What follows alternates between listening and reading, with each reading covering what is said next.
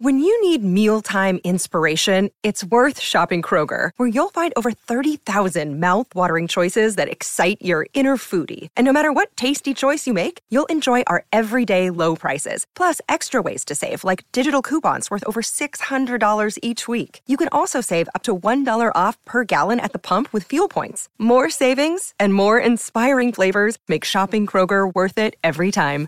Kroger, fresh for everyone. Fuel restrictions apply.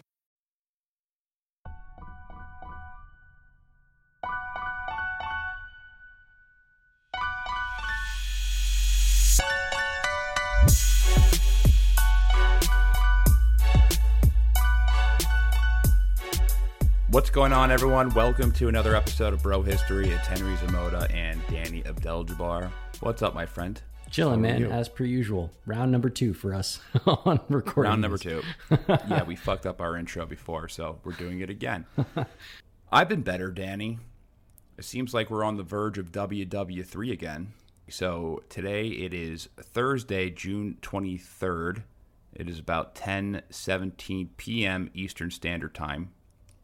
And as we record this episode, there is a blockade in Europe. Well, maybe a more politically correct term would be called a quarantine. It's a quarantine, kind of like what they did in the uh, Cuban Missile Crisis. We just did an episode on this not too long ago, and this is part of the reason why we had to start the episode over because we had to look, remember what the word was.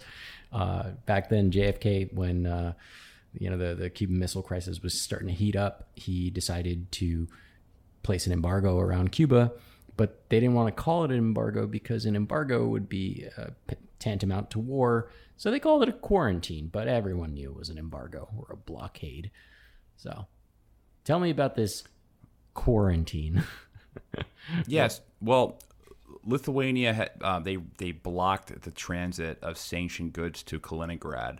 okay. Um, Kaliningrad, if you look at a map of Europe, you'll see this confusing little area between Poland and Lithuania that's about 200 miles west of mainland Russia. It was a it was an old port city captured from Germany by the Soviet Union during World War II. I don't really know too much about Kaliningrad, I'll be honest, so I won't speak like I do.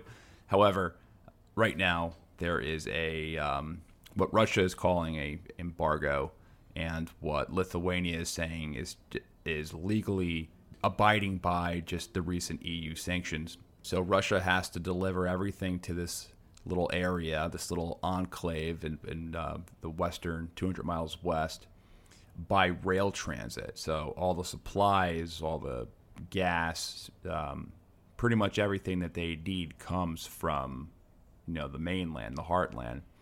So Lithuania has uh, prevented the train transit from happening, and they're saying now that it's not an embargo because they're able to still receive some goods fra- by sea, by the Baltic Sea. Right. And just just for some additional context in case you're not staring at a map right now, Henry's talking about Kaliningrad, which is 200 miles west of mainland Russia. Now, it's situated between Kaliningrad and Russia happens to be Lithuania, which is how and why this situation has arisen. Now, Lithuania is a part of the EU. Lithuania is claiming that it is, uh, to Henry's earlier point, just following through with you know these EU sanctions. Also, notably, Lithuania is one of those Baltic states that happens to be on the border of Russia that is in NATO, uh, which makes this a particularly spicy uh, situation. And I also just want to point out, Henry, you know, Lithuania's like a legal argument is that it's not an embargo because they can still get, you know, uh, access vis-a-vis the the Baltic Sea. But if I remember correctly, the EU also blocked air travel over EU territory from uh, Russian airlines, right? So they're not allowed to fly in EU airspace either. So they can't fly over Lithuania, they can't train through Lithuania, which leaves them with just one option, which is the Baltics. And that sea also happens to have two other nations that we talked about last in our last episode, which is um, Sweden and Finland, who it seems like all but might join NATO. So if I'm Russia, feels a lot to me like a blockade or like an embargo. Yeah, apparently the EU is trying to, to settle this and, and trying to walk this back. But today we're not actually going to talk about it. yeah, that's that's what I think will happen. But um, we're going to talk about the Middle East again. Going back to our roots, when we primarily uh, would speak about the Middle East uh, frequently, but nowadays, and I guess this is a good thing in some weird way, that the Middle East is less violent than it used to be. At least it's less violent than 20 years ago um, after the Iraq War.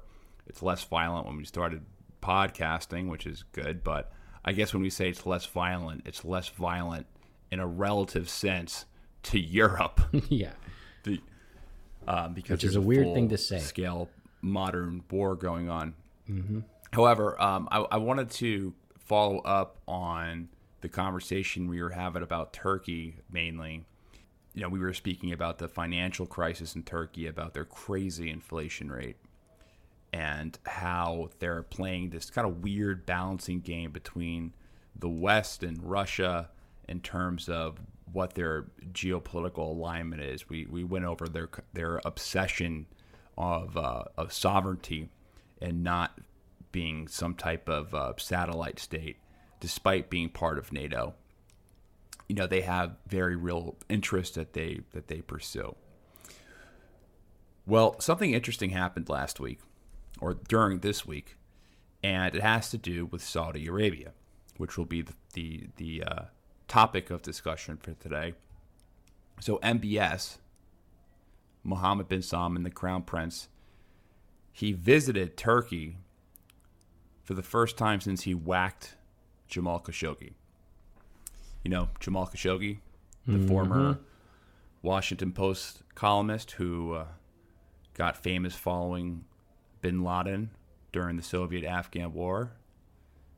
Well, you know, the Saudis a couple of years ago, in 2018 at this point, right? Yeah, 2018. And when I say the Saudis, I mean MBS specifically. They had him brutally murdered and dismembered into a bunch of pieces. And to this day, we never really got any answers on that.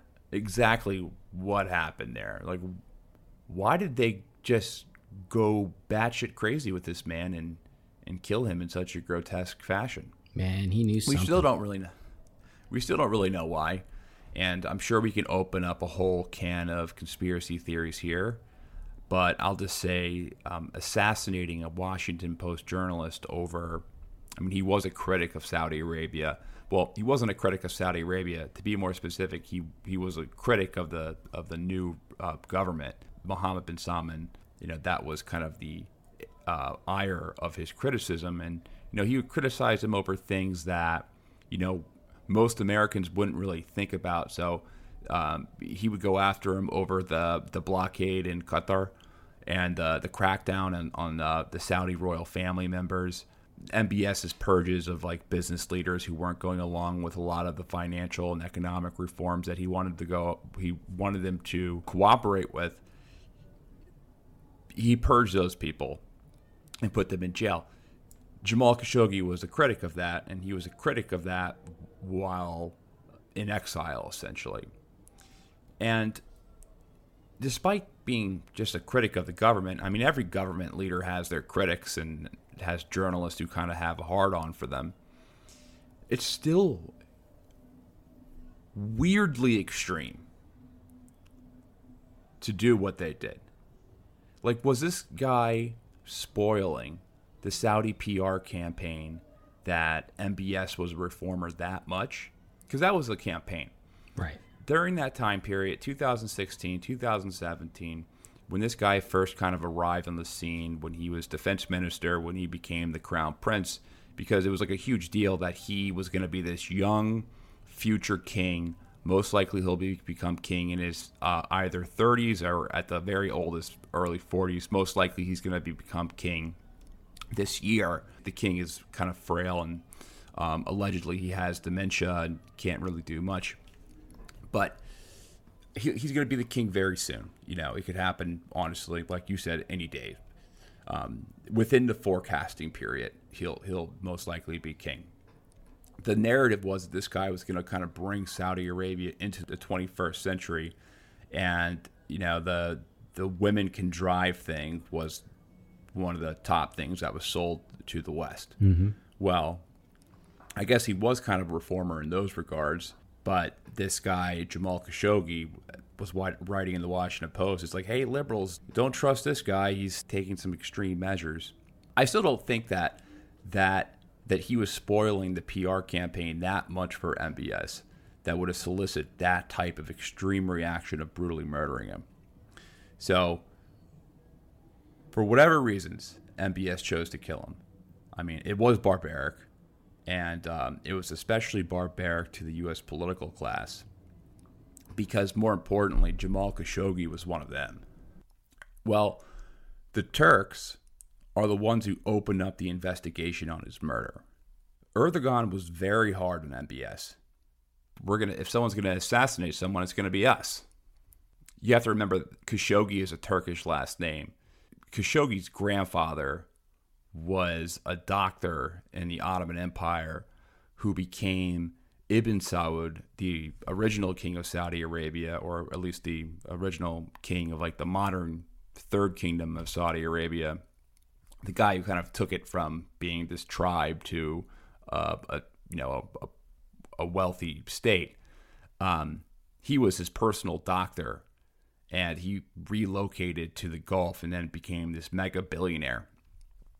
So he had Khashoggi himself had connections to Turkey, both politically and then you know ethnically and you know through his own heritage.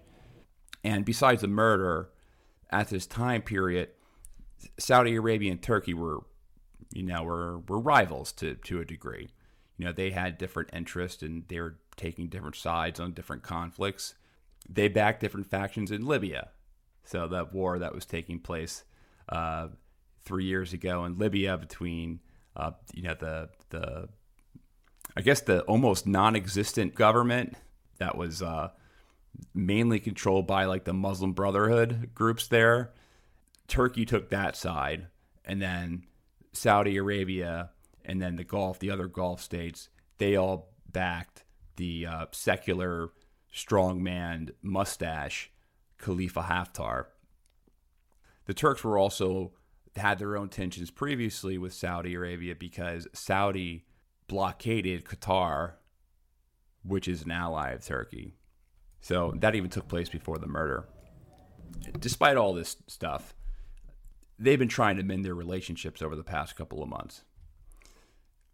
Erdogan was in Saudi Arabia uh, just a few months ago. He was there in April, and he transferred the murder case back to Saudi Arabia, which is just a sign that don't worry, we're over this. It's okay. Happened a long time ago. We'll transfer the murder investigation to you, meaning that they're transferring the murder investigation to no nobody. But you have to understand. I, I think everyone knows why that there is this this mending of relationships, and that's because of Turkey's financial crisis. Turkey is trying to attract Saudi investment funds as you know, essentially a lifeline to pull themselves out of the you know the the economic problems that they're having. Right, and we talked at, at length on our last episode about you know some of the economic woes that Turkey's having. So this play seems, you know, totally logical, uh, at least from Erdogan's perspective. Let's try and start chatting it up with the folks that's got a lot of money. And maybe we can take this time to talk a little bit about Saudi Arabia's economy. And if you don't mind, Henry, I'd like to take this part. Um, but the the Saudi economy is is without a doubt the largest in the Middle East. Uh, it's been dependent on oil for most of its history, but uh, it's been on this quest to become more like the UAE through kind of this diversification play over the long term called Vision 2030. We've actually talked a lot about this on the show in, in the past. And there's they're using their sovereign wealth basically to fund crazy infrastructure projects. And they're really, really crazy. So they're putting heavy emphasis on building things for tourism development. And one of these projects is called the Red Sea Project. Uh, we've got a little bit on here. Let, let me let me just quote this here. It says, "The Red Sea Project will comprise 50 resorts on the country's pristine Red Sea coast, including some 8,000 hotel rooms and more than 1,000 residential properties across 22 islands and six inland sites." Complete with its own international airport, the scheme will include luxury marinas, golf courses, entertainment and leisure facilities. Work is on track to welcome the first guest by the end of 2022. There are already around 14,000 workers on site at the Red Sea Project, a number that will increase between 30,000 and 35,000. Worried about the environmental effect of the excessive worker and plant traffic on the coast, TRSDC specified prefabrication techniques as much as possible. So it's it's an absolutely massive project, and this is just one of many things that is that falls under that Vision 2030 plan. I mean, a lot of the things are, are kind of pipe dreams. They're not going to do. They're not going to commit to. Uh, I think it's like decarbonization by 2060. They're not going to. They're not to obviously do that. They're oil. They're ready to produce oil. They have enough in their oil reserves to at least produce at the same levels they're at right now. I think until like 2070. I think so. Well, so I think the pie in the sky huge... idea for that is that they want to get become carbon neutral, which doesn't necessarily preclude the sale or burning of fossil fuels. It just means they have to do other things to, you know, offset their carbon emissions. But given how Saudi Arabia has made their incredible wealth, oil, it's highly unlikely that they would have decarbonization or carbon offsetting to totally, you know, offset all of their carbon emissions. That's it just doesn't make any sense. They're entirely reliant on oil. I guess they have the good sense to understand that um, they do have a lot of problems with diversification in their economy that has been masked by their GDP, which is a result of their, it, which is because of their their oil production. They're they're trying to um, kind of mimic the success that UAE has had. It's going to be a harder task for Saudi Arabia. Uh, did you hear about the the city the, the city that they plan on building in north in the northwest called uh, Neom? Is that the like straight line city? If you type in Neom in your Google search bar, and I encourage everyone, it looks like a par- like a future paradise. Like, oh, I went on the good timeline where Woodrow Wilson never became president. There's a whole ass website on it. Looks pretty fancy. I'm going to read a quote that's on their about page from Joseph Bradley, who is Neom Technology and Digital CEO.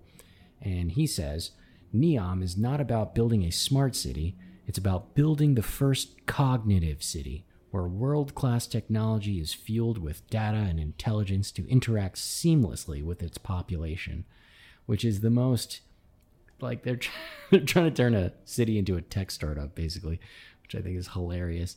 And just kind of scrolling around a little bit on here, it looks like, you know, here's one way that they're trying to, you know, make themselves carbon neutral. They are planning an initiative to plant 100 million trees in Neom. So it's just, it's kind of a joke. So going back to their economy, um, in the short term, things are looking pretty good for them. You know, they're, they're, um, you know, getting a really big boom with the increase in oil prices. Back to the the MBS visit to Turkey, it's sort of setting up the stage for the upcoming Biden visit to Saudi Arabia. Oh God, I, is he going to put his hand on the globe just like Trump did? I do not anticipate a theatric performance like when the Saudis greeted Donald Trump. Uh, I think it'll be pretty cold. I mean, it'll be polite and they'll do the handshakes and they'll smile and you know they'll be in front of the camera and, and but neither of them like each other at all. Biden hates MBS. MBS hates Biden. Um, they strongly dislike each other. Biden has never liked Mohammed bin Salman. I think the Democrats in general, they look at him as kind of a Trump person, which they're kind of right about. Because I remember speaking with Gregory Gause, who's the dean of international relations at Texas A&M, Mm-hmm. and he's a Saudi expert. He's a Saudi watcher. He's probably one of the top Saudi experts in the country. He said that um, I asked him like, how did MBS MBS rise to power? And he said, you know what? I think a lot of it had to do with Jared Kushner and Donald Trump. I think that they identified them and they played their hands in the Saudi royal family, and I think that had to do a lot with him getting favor as the chosen successor. It it's it's hard to believe because historically um, the Saudi royal family has been pretty close-handed in their succession process and you know how they kind of form their government to the U.S. But you know, according to him, which which I you know take as an authority, uh, the Trump team was influential in him rising you know, as the crown prince, and the political class in general really favored um, MBS's uncle bin Nayef, who had been the previous crown prince. They, I think everyone liked him. They saw him as kind of like a reliable status quo type partner. He was kind of the chosen successor, and they did not want this guy who was unpredictable, had allegiance to a political enemy in Trump, to um, to become the crown prince of Saudi Arabia. Now, Biden vowed to turn Saudi Arabia into a pariah state over the killing of Jamal Khashoggi. He released the intelligence report linking MBS to the murder. So, how about that? So, he released the intelligence report that you know said that Mohammed bin Salman was guilty of this murder, which he had been denying, uh, still denies. It's going to be a really awkward meeting after that, I think. Yeah. Well, it's going to be interesting to see Biden going to Saudi Arabia right after refusing to attend a summit with uh, with leaders of Cuba, uh, Venezuela, and Nicaragua, because they're not. He's not mean with them because he's saying that they're you know dictatorships and ran by strongmans and autocracies or whatever you want to call them. They're not liberal democracies. I mean, you're meeting with the crown prince of Saudi Arabia. I mean, what else? What other way would you describe that government? Not to mention like his his personal gripe or his personal detesting of Mohammed bin Salman himself. Like, okay, you know, the leaders of Cuba, Venezuela, and Nicaragua, especially you know Venezuela, aren't necessarily friendly with the U.S., but we're I don't remember Biden calling out President of Venezuela the way that he's you know had a had a bit of an itch to call out MBS, you know? So it's kind of a weird thing, but I mean, it there's an obvious reason why he's going to Saudi Arabia. Super clear. And it's because of the war in Ukraine. Yeah, the reason for the about face is is yes, the war in Ukraine. You could say that Biden has found it necessary to court other energy producers to replace oil from Moscow, and ultimately he, he wants to stabilize world markets. And OPEC has, um, you know, they've recently pledged to increase their production into July and August, and I think the expectation is that these increases are going to go throughout the fall, even though they haven't pledged uh, to increase past August. But I think that's what the expectation is: is that they're con- they're going to continue to ramp up production. Now, um, Blinken and the Biden foreign policy team and the State Department, they when they're confronted about this, this is not the first administration to use this reasoning. It's kind of like the common talking point in Washington in general among um, just politicians and also the think tank community. They do it because of security, not necessarily oil.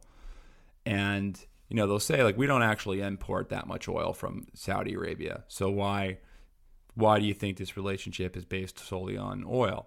This relationship is about security.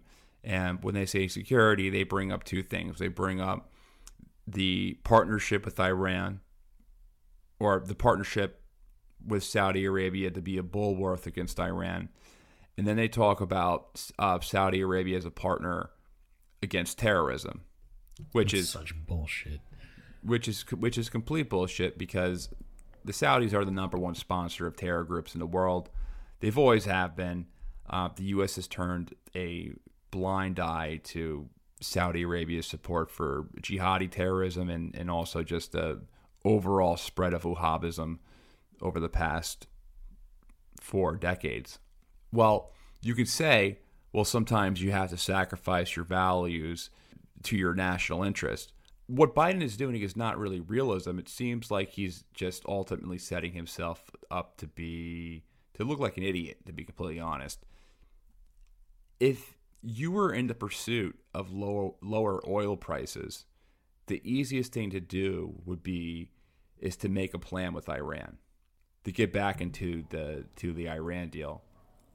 And if you're going to go all in on Russia, which seems to be the policy right now, is to to prolong the war and and um, you know kind of wait it out, and hopefully Russia runs out of steam and they have economic problems. Regardless, they're all in. Doesn't seem like there's going to be any type of normalization between the West and Russia anytime soon.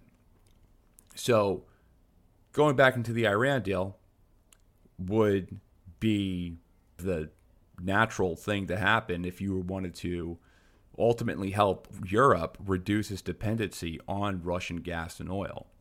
Iran has over 50 billion barrels of oil and storage that could go into the to the global market. All Biden would have to do is get back into the deal that his former administration made. Like that's the deal that his boss made. So it's kind of silly when you think about it. I mean, there there are there are fixes even if you want to maintain this this um, this this real hawkish policy on Russia, which the administration is committed to to doing.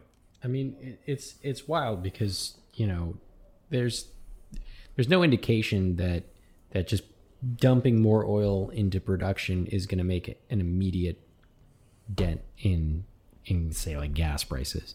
But it is kind of a virtue signal. It's also super weird because it's not going to go over very well with the right uh, in general because the right still has this boogeyman complex with Iran. Um, and also, you know, a lot of the right just feels like we should just be drilling and, you know, increasing oil production domestically. So I'm not really sure how, like, does this satisfy the, the liberals? I mean, liberals don't even want oil, you know? Uh, so, and, and they certainly don't like, uh, uh, as you pointed out, they don't like the Saudis either, or specifically MBH. So I don't, I don't know if this oil play even makes a whole lot of sense. It sounds like they're just grasping straws for the midterm, see what, what wins could they get. It just doesn't Well- doesn't make a ton of sense to me. I think I think when gas prices are are uh, over six dollars a gallon, everyone is hoping to find a way to reduce gas prices. To- to- no matter what your views are on climate change and and decarbonization and renewables are, if you're immediately doubling your commuting price, in some cases tripling your your commute to work, I don't care how liberal you are, you're going to be like, So why man, we not- got to get some more oil in that market. so then in that case, why not, you know, closer to home? Why not like look at Venezuela? Why not drill some more on our own turf? Like, uh, and I'm not advocating for this, by the way. I think it's a terrible idea, and we should totally like push towards more sustainable, like green energy. But that's that's a different story. What what I'm saying is, there's probably easier ways to get oil than to, you know, basically about face on Mohammed bin Salman. you know? Because that's what he's doing out there. The, you know, the, the State Department tries to play like that. That's not going to be the case, but you know, we know, everyone knows. Well, here's the thing. Politically in the U.S., I don't think people really give a shit. what we do to get our oil as long as you know there's not a price shock. As long as oil if oil prices are down or if um, oil per barrel's down and gas price, prices at the pump are, are lower people are just going to be like okay great and be happy. If if gas prices are high then that's just going to be a point of contention in politics. I don't think that the average american really thinks or cares about how we make these deals or what the geopolitical consequences are around them. So if he went and pissed off the right and they had some talking points about, oh, he's capitulating to Iran, oh, blah, blah, blah, they're going to build nuclear weapons in six months, blah, blah, blah, blah, blah, blah. I think that would mostly just fall on deaf ears. It was, it was just like the same thing with Democrats um, criticizing um, Trump for making peace with with uh, or trying to make peace with North Korea. Oh, blah blah blah blah blah. How could you sell out to South Korea? How could you be friends with a dictator? No matter what you do, that your the rival political faction is going to be against it and criticize it and say that you're a traitor and all this.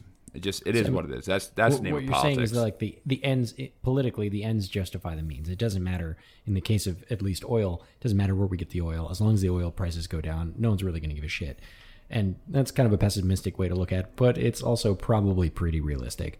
But again, you know, I, I mentioned this before. It's not going to make a huge dent. Uh, and you have to think. Want to learn how you can make smarter decisions with your money? Well, I've got the podcast for you. I'm Sean Pyles, and I host NerdWallet's Smart Money Podcast. On our show, we help listeners like you make the most of your finances. I sit down with NerdWallet's team of nerds, personal finance experts in credit cards, banking, investing, and more. We answer your real-world money questions and break down the latest personal finance news. The nerds will give you the clarity you need by cutting through the clutter and misinformation in today's world of personal finance. We don't promote get rich quick schemes or hype unrealistic side hustles. Instead, we offer practical knowledge that you can apply in your everyday life. You'll learn about strategies to help you build your wealth, invest wisely, shop for financial products, and plan for major life events. And you'll walk away with the confidence you need to ensure that your money is always working as hard as you are. So turn to the nerds to answer your real world money questions and get insights that can help you make the smartest financial decisions for your life. Listen to NerdWallet's Smart Money Podcast wherever you get your podcasts. I'm Jane Perlez longtime foreign correspondent and former Beijing bureau chief for the New York Times. I've been a foreign correspondent in lots of places Somalia, Indonesia, Pakistan, but nowhere as important to the world as China. I mean, China is not dropping anti democratic paratroopers into Montana. But of course, we did see things like the weather balloon slash spy balloon riveting the whole country for a week. This is Face Off an eight part series in which we'll take you behind the scenes to key moments in the tumultuous US China relationship. We'll speak with a diplomat, a spy, a tech reporter, a US admiral, even Yo Yo Ma. Plus, my pal and noted China historian Rana Mitter joins the conversation. We'll look at what's driving the two nations apart and explore whether anything can help bring them back together. Face Off launches April 9th. And, and Biden's coalition of voters is more than just liberal housewives. It's a whole, it's a whole collection of like working class minorities and and you know different groups who are really impacted by higher gas prices and, and gas prices don't just impact your commute to work they impact everything they can they, they right. increase the cost of transit and the cost of goods at your grocery store they do increase to they do um, you know they are a factor behind inflation. I mean, inflation is the you know the printing of money or the overprinting of money, but they're definitely a contributing factor to uh, the increase in prices that we're all can't help but see. You know, at Starbucks, I went to Starbucks and I got an iced coffee with almond milk, grande, which first of all it's bullshit how they fucking name their coffees. Yeah, right. Grande isn't that the small one or the medium one? I don't even remember. It's that's not the, the big one because that's the venti, that's, right? That's the medium one. Grande okay. is the medium.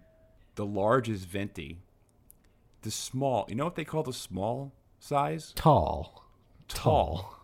That's like just an Orwellian world to me, right there. You call the small size tall. Why not like Well- pequeño or some shit like that? If we're gonna go with like the, the Spanish or the Latin roots. It was six twenty five for a grande iced coffee at Starbucks. Wow, Henry, you're such a millennial. Griping over Starbucks. I I mean, I'm not just griping about Starbucks, but that's a 50% increase in the cost of that coffee. I got that coffee a year ago for 325 or hmm. 350 or whatever mm-hmm. with tax. Now it's 6 something. I don't know. That's crazy to me. That's that's nuts to me that the price went up that high for something I consume frequently. I drink coffee a lot. I drink that's how this podcast is made. I chug coffee basically throughout the entire day. That's how I have the energy to do this. That's a lot of money for a single iced coffee that cost a couple cents to to to make. All right, so so do you want me to get you one of those stickers that said I did that with Biden's face on it, and we can put it on all your coffees from now on? What's that sticker from? oh, you you've never seen that? Like, uh, Google it real quick. There's a it's like a kind of annoying meme. It's like a sticker that people are putting on the gas pumps with like Biden and said I did that. let's just be real. The inflation is has been caused by the money printing during COVID. That's why there's so much inflation going on right now. It's not all because of Joe Biden. I mean, they're trying, and they're honestly probably going to do this successfully, just because of the timing of the presidency. Of course. he kind of did get stuck in Joe Biden for all of his horrible faults. Um, he he did kind of get stuck holding the bag, and it's not like he was doing anything to make it better. I'm not saying that. He did get stuck with like the, you know, the recession bag. Here you go, like hot potato, hot potato. Oh, yep, you got the recession. Ha ha.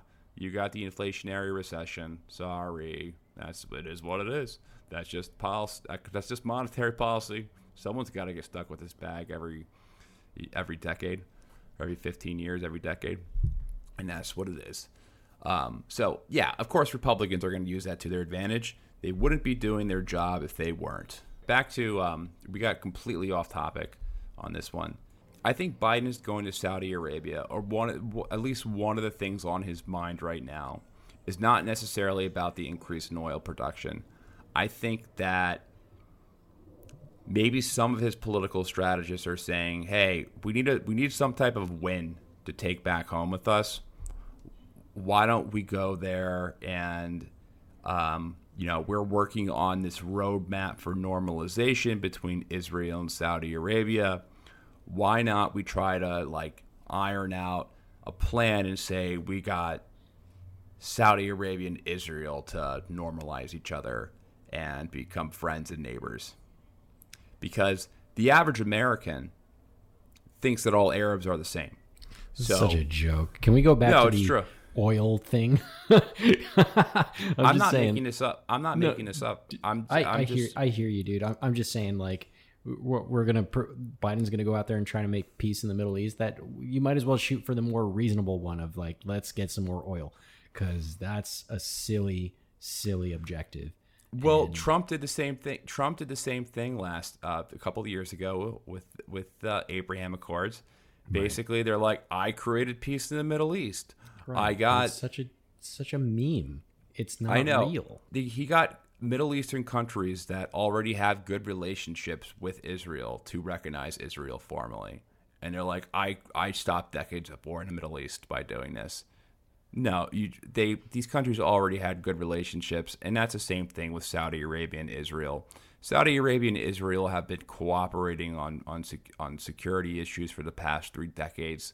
Um, in fact, it goes it, pretty much since both of their existences, they've been on the same side almost almost every single um, geopolitical event or geopolitical uh, geopolitical uh, interest.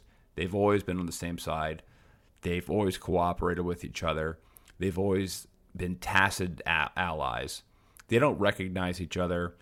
There is a political risk for governments to recognize Israel because, by and large, most most Arab populations do not like Israel. Um, so it's hard to. It, there's a risk in doing that, but the governments cooperate. So working out a plan, and the Saudis have already said like they're committed to doing it. the Israelis are saying, "Why? Yeah, why not? Like, why don't we just officially normalize our relationships?" And then you can just go back and say, "Oh, this uh, Joe Biden's experience." He got the Arabs and the Jews to finally like each other. What a whiz! So fucking And- ridiculous. I, I do think there's an element of that. Like, why not try to just sell a piece? Why don't we just try to kind of propagandize our way out of the the the, the crises that we're in right now, and try to just make up a Middle Eastern peace deal out of nowhere? Um, it's not gonna work. I mean, like it's obviously to the reasons that you just pointed out, they're already working together. So th- this would just be fucking, you know, making it going from friends with benefits to just straight up in a relationship. I get that. I understand. What I'm trying to say is that I don't see this as being like fruitful at home. you know, I don't see all the Americans being like, yeah, great. Joe Biden's awesome. He made peace in the Middle East. No, they're going to be like, my fucking gas is still $6 a gallon. I don't give a shit. Well, what did the famous James Carville say? He's still alive, so I shouldn't I- speak about him as he's dead. James Carville is the famous. He's like a famous uh, liberal Democrat pundit. Um, Okay. I don't but he's I not like guy, a so- new newer school one. He's more of a guy who rose up in the 1990s during the Clinton age. So like his rivals and the people he went after were like Newt Gingrich and uh, you know those Republicans from the 90s and 2000s. Um, What did he say? But he he said it's the economy, stupid. Ah, he said The, that. the economy's stupid. That's Hmm. Smart his man. famous words. It's the economy, stupid, and that's really, I think, what it comes down to. And when you see political shocks like we did see in 2016, it's the economy. It's that there's there's large uh, inequities in wealth, and um, people are upset about that. So I don't think most people give a crap about unless unless you're in a position like George W. Bush was after the Iraq War, where you get a blank check to do whatever foreign war that you want because we just went through a horrible, tragic event in 9/11. Yeah, yeah, people are gonna like be like, yeah, I want to, but as it goes on, people are gonna be like, what the fuck are we doing? Like people are finally saying that the war is causing problems here and we should keep on doing that. I don't know about doing that anymore. I think I think we should stop. And I think that's going to be the eventual reaction of most um, of most Americans. If if Biden really wants a win, he gets Saudi Arabia to stop bombing the shit out of Yemen. That's that's a win. Because Well- this this whole weird like let's normalize relationship between you know Israel and and Saudi Arabia. Not only is it just superficial on on the face of it, but also I, I frankly don't think people would care. And since it's not really anything of merit, it's kind. I mean, peace is always a good thing, but it's just kind of a waste of time. He should, if he's going to do anything on peace in the Middle East, he should focus on like stopping the war in Yemen. I think he should give him a straight up ultimatum, be like, "Yo, we're not sending you any more guns, no more bombs. You're going to stop doing what you're doing." Straight up. So maybe, Well- maybe we just turn to Yemen for a bit. Yeah. So uh, first and foremost, just one thing, just to, to one more thing. The the Middle East, the United States is de-escalating in the Middle East. I mean, that's just been a a, a, a trend since the Trump years. Um, and to include the greater Middle East, so Central Asia, um, I think most people by now kind of throw Afghanistan into the MENA countries, even though you know it's not, but it, it, effectively kind of is. Same theater of war, essentially, where there is this big de-escalation from th- these ridiculous nation-building type projects in Afghanistan, and um, you know, military thinkers are, are more or less thinking about you know Asia and Russia and, and larger geopolitical foes rather than you know these these smaller countries in North Africa, in in the Middle East.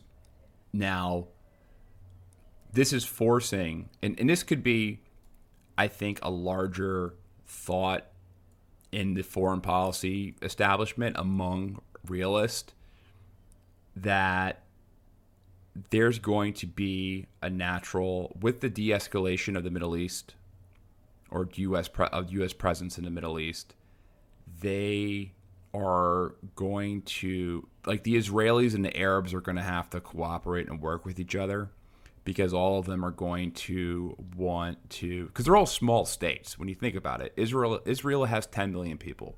Um, the other Gulf states have like I think Saudi Arabia is probably the biggest with around 30 million people or so. These are all countries that are significantly smaller than the two historic powers in the region. The two historic powers in the region are the Turks and the Persians.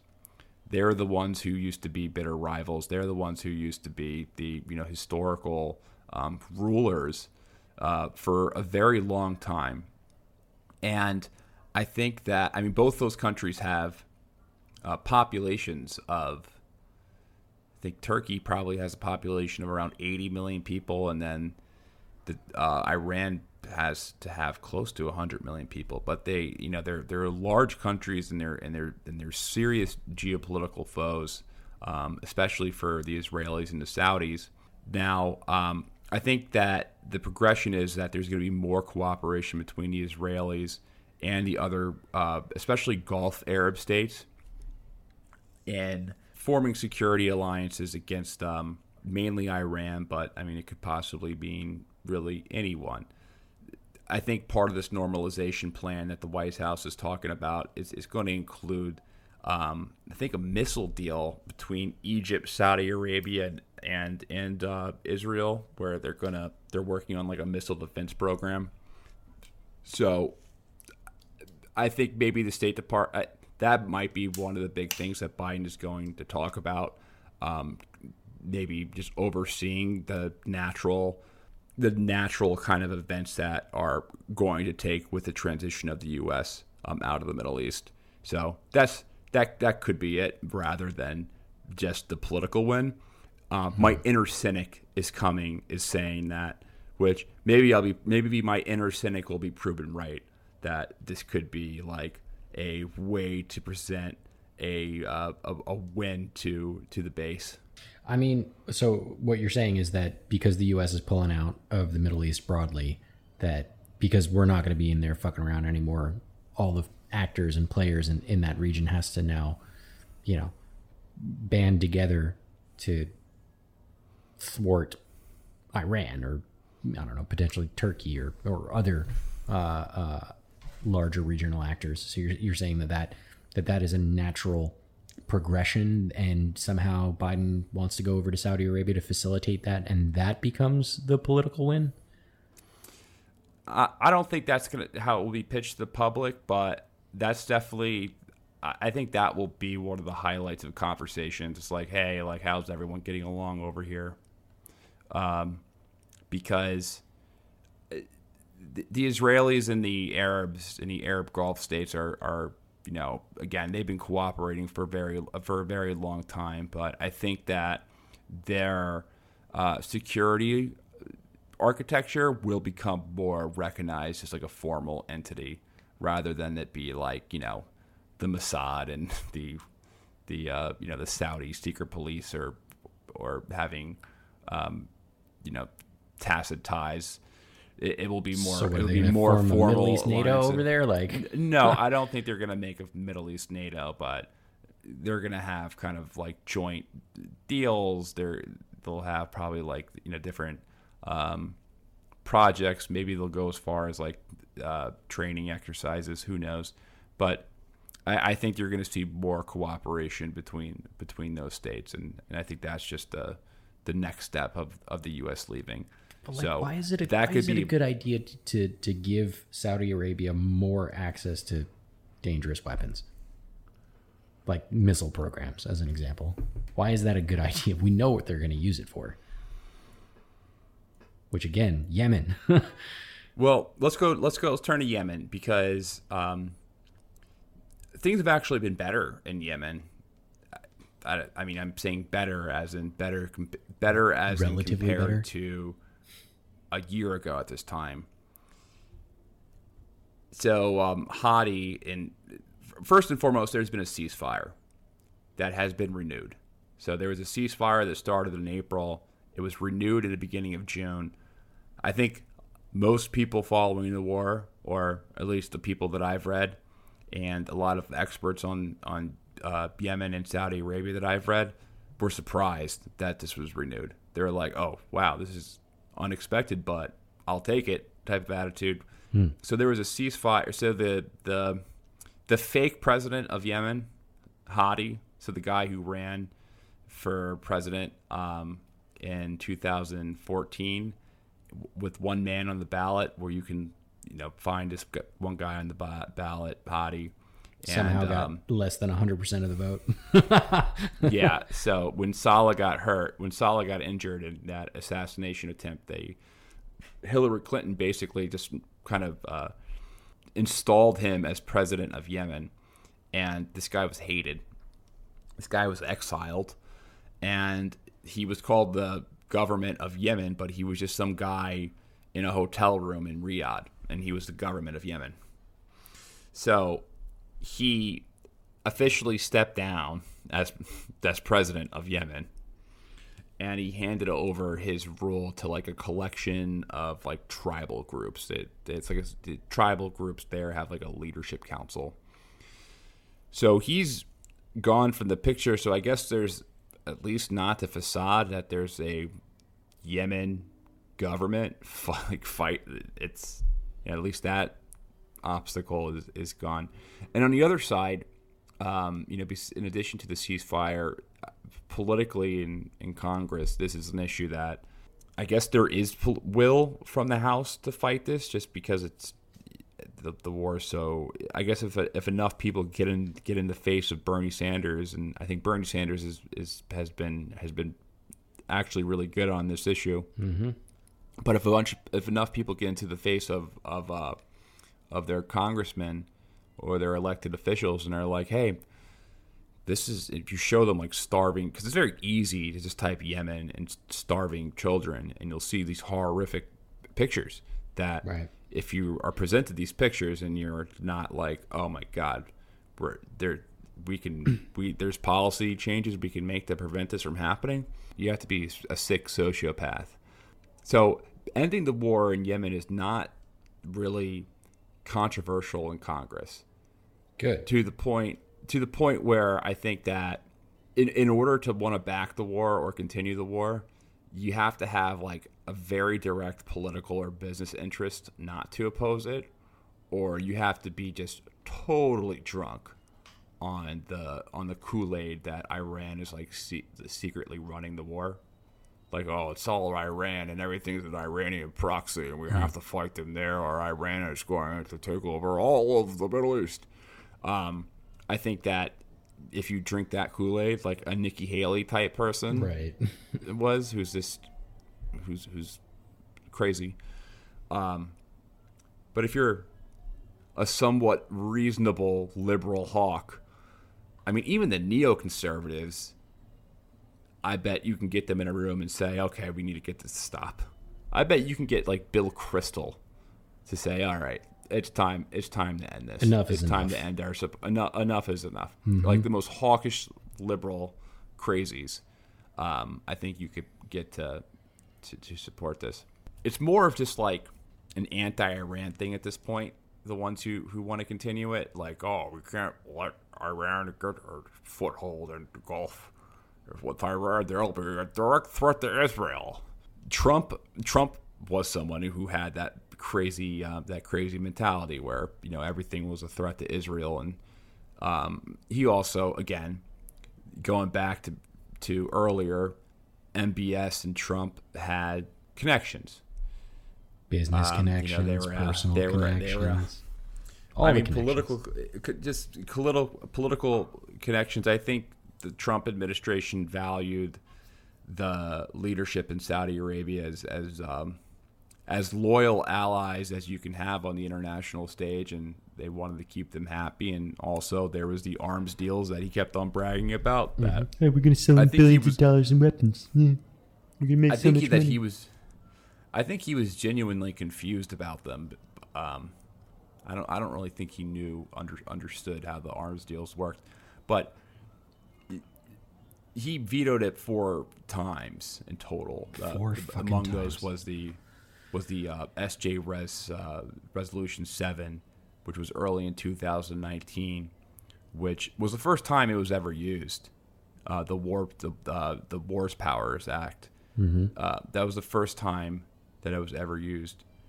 But I mean, hopefully that this this ceasefire continues to hold up, and you know this resolution is passed that to to end uh, any support and uh, kind of build off the momentum of the continued ceasefire, because it seems it also seems that the Saudis do want out of it.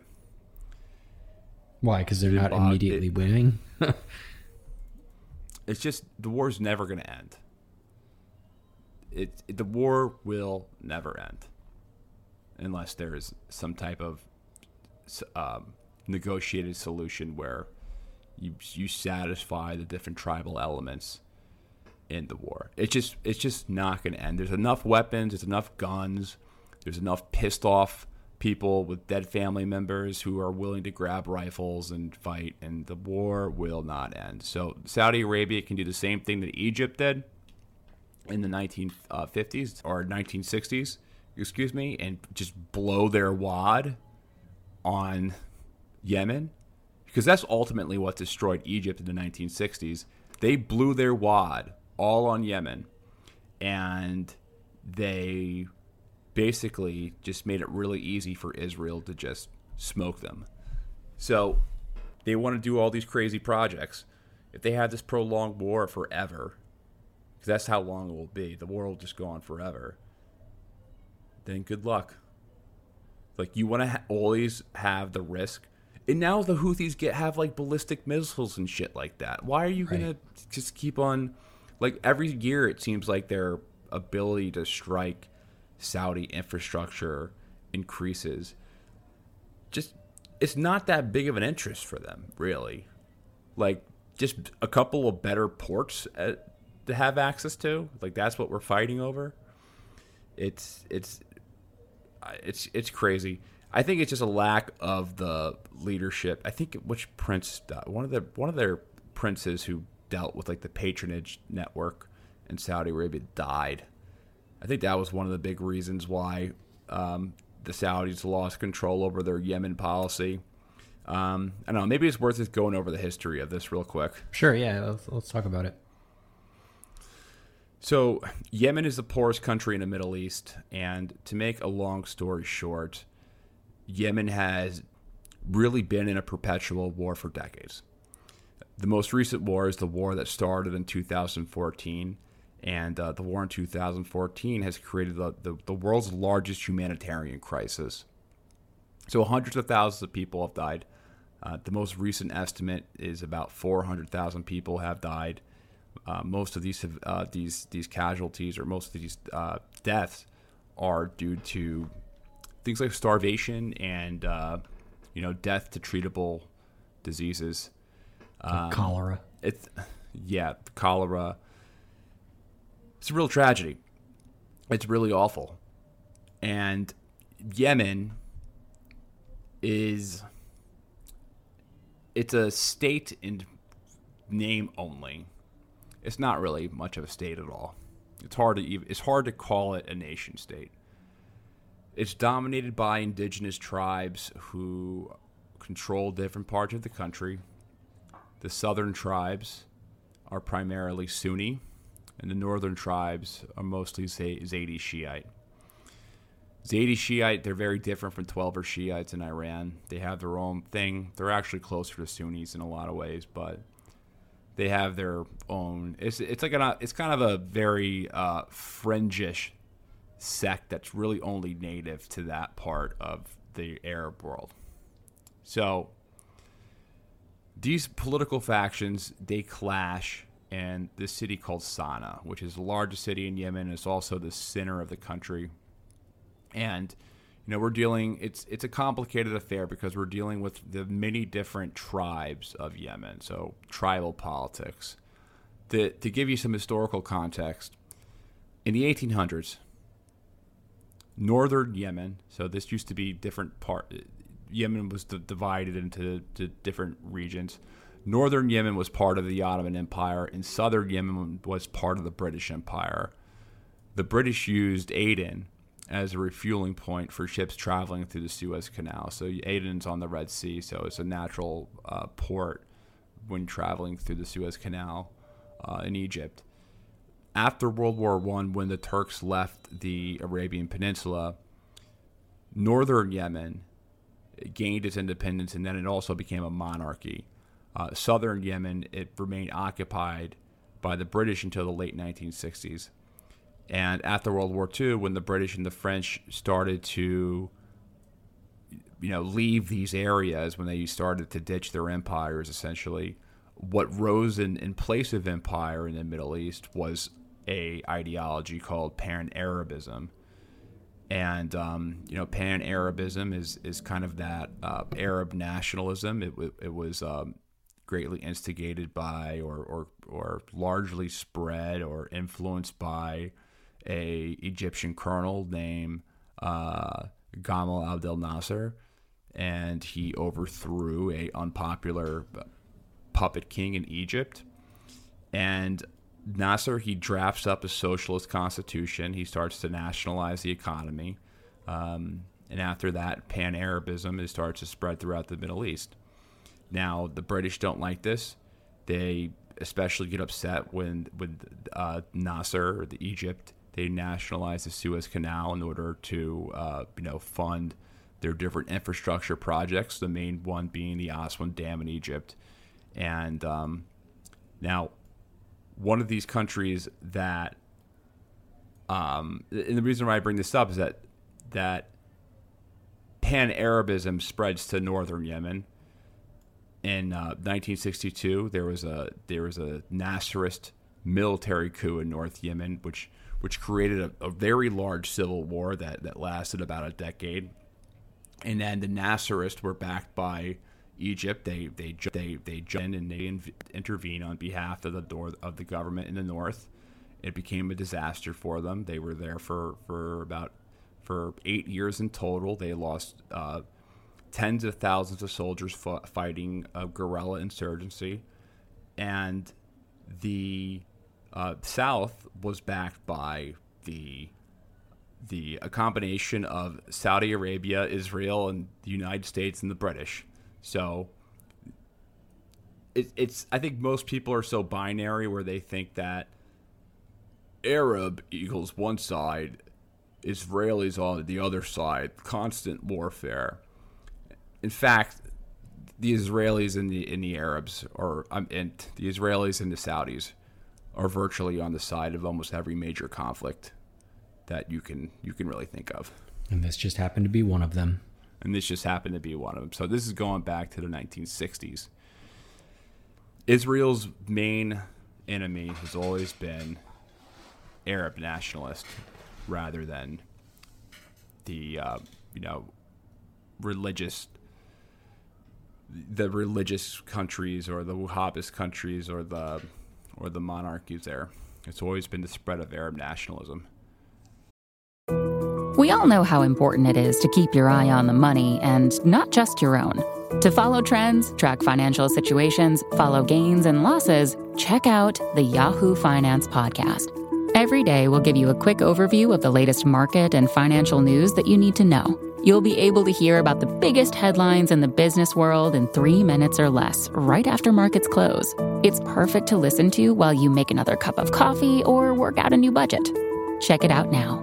Listen to Yahoo Finance wherever you get your podcasts. That's Yahoo Finance wherever you get your podcasts. Now, um,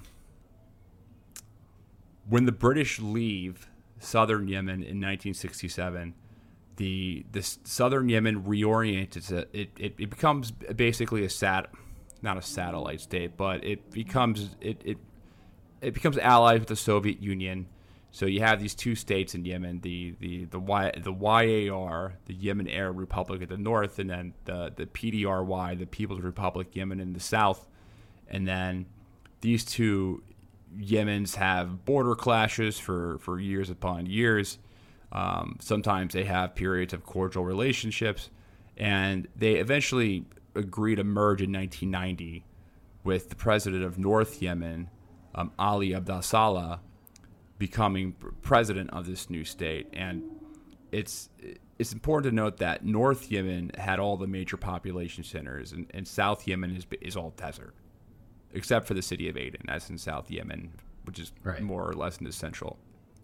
But the key person you need to know who kind of runs things in Yemen for, for many years is is, uh, is Saleh.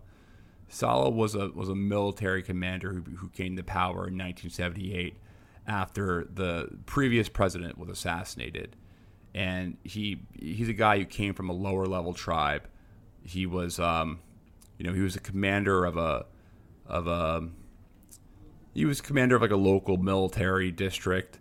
Um, but he understands how to create these complex political patronage systems, which is key to, to kind of holding the power in Yemen, is, is having access to the political patron, the, the tribal patronage system. And that really becomes the core framework of the, of the government or what becomes the eventual state of, of Yemen. So, um, you know, he understood how to extend his patronage network to satisfy those local tribal leaders, uh, to make them, um, you know, cooperate with with the state power, because I guess there's a pretty red line, and it's pretty easy to kind of cross those red lines to piss off these tribal leaders and to get yourself back into, you know, some type of war. So he creates, he essentially creates a modern state through his, you know, connections. Then the Houthis, they come to be. So the, Houthis, they originate in in um, in, in uh, northern Yemen. They consider themselves the descendants of Muhammad. They, um, you know, they're they're Zaidi Shia, and they, um, you know, they're they're. I don't want to get into the different religious differences because it's. I'm going to make this too long, but they're significantly different than the Shia in, in Iran or the Shia in, in Iraq, like the most most of the Shia. They have significant theological differences with them. Regardless, they are um, they've kind of been forced to ally with Iran. And I guess the best way to put it is that the Zaidi or the, the Houthis who are predominantly Zaidi, they've been kind of pushed they're fighting this war with, with Saudi and Iran basically said, Hey, you're fighting Saudi, we'll help you. And then that was it. Like I think that was kind of how that relationship was formed. It was that nothing to do with like the extension of, of uh like I don't think there was any religious element whatsoever between the Iranians and the Shia. Not like there was in Iraq. In Iraq there's definitely a huge religious element to that where, you know, they share, you know, similar ayatollahs and stuff like that, but there there was not that camaraderie between Zaidi Shia and um, the are Shia there. Maybe maybe it's developed, but from what I've read, there th- that just never really existed. It was purely a geopolitical relationship. But I think it's important to understand when America gets into the picture. In 2009, when when Obama became president, he told the CIA to drone war, to to drone strike Al Qaeda in Somalia, Pakistan, and Yemen. Al Qaeda's Yemeni franchise had been blamed for the underpants bomber. Oh, really? Uh, Yeah. I forgot about that. So, and then also like FedEx bombing attempts. So, in response, in 2009, Obama's like, all right, let's release the drones, go after Al Qaeda in the Arabian Peninsula. So, Saleh takes the guns and the money, and he starts to go after these Houthi rebels. What happens in response? as the Houthis only end up getting bigger. They end up he ends up getting blowback from attacking the Houthis. And um, you know, when when the Arab Spring starts to sweep across the Middle East, you know, Yemen didn't. Um, you know, Yemen Yemen was swept in that as well. There was an assassination attempt on Saleh. He ends up getting hurt. He survives his bat. His um, I mean, he gets his face blown off essentially. Right. I was Like, just gonna say he- it's not off. just that he he got hurt. Dude was missing a face. Yeah, his his face was melted off in a car bombing, and he is forced to leave the country on medical to receive medical attention. And while he's there, Hillary Clinton just decides that he resigned, and then assigned runs an election that she claims is like a shining example of a democracy with one person on the ballot. And uh, this is Hadi, the guy who I mentioned who just stepped down. And the problem is that Hadi is very unpopular. He's a doofus. Hadi's, Hadi's just a dumb, he's a big, stupid idiot. He's not popular, and he just cannot handle creating the same.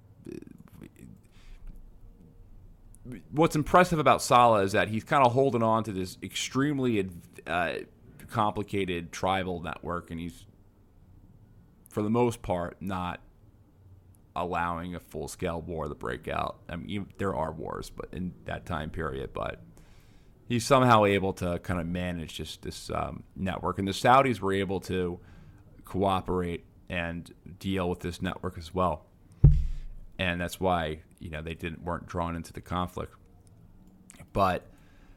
The M Night Shyamalan twist is that when Hadi gets when um, when Saleh wakes up from his injuries, he t- ends up he's a Zaidi Shia.